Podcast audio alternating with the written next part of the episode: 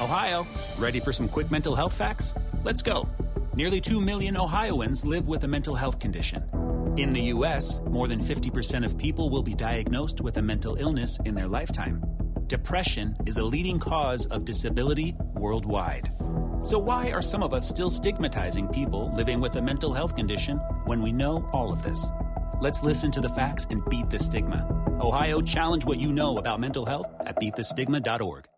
Hello, and welcome to This Day in History. Here's what happened on December 6th. On this day in 1865, after 400 years, slavery was finally abolished in America with the ratification of the 13th Amendment. The ratification came eight months after the end of the Civil War. When the war began, some in the North were against fighting what they saw as a crusade to end slavery.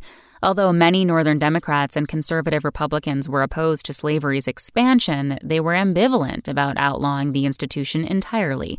As the war wore on, however, more Northerners began to rethink the role that slavery played in creating the conflict, and by 1862, President Lincoln had issued the Emancipation Proclamation.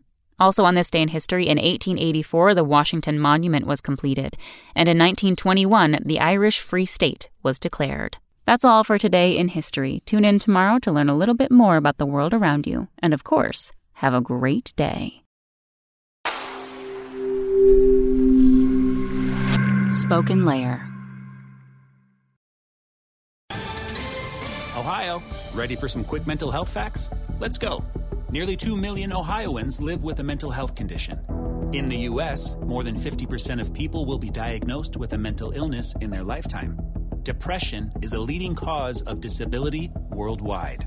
So, why are some of us still stigmatizing people living with a mental health condition when we know all of this? Let's listen to the facts and beat the stigma. Ohio, challenge what you know about mental health at beatthestigma.org.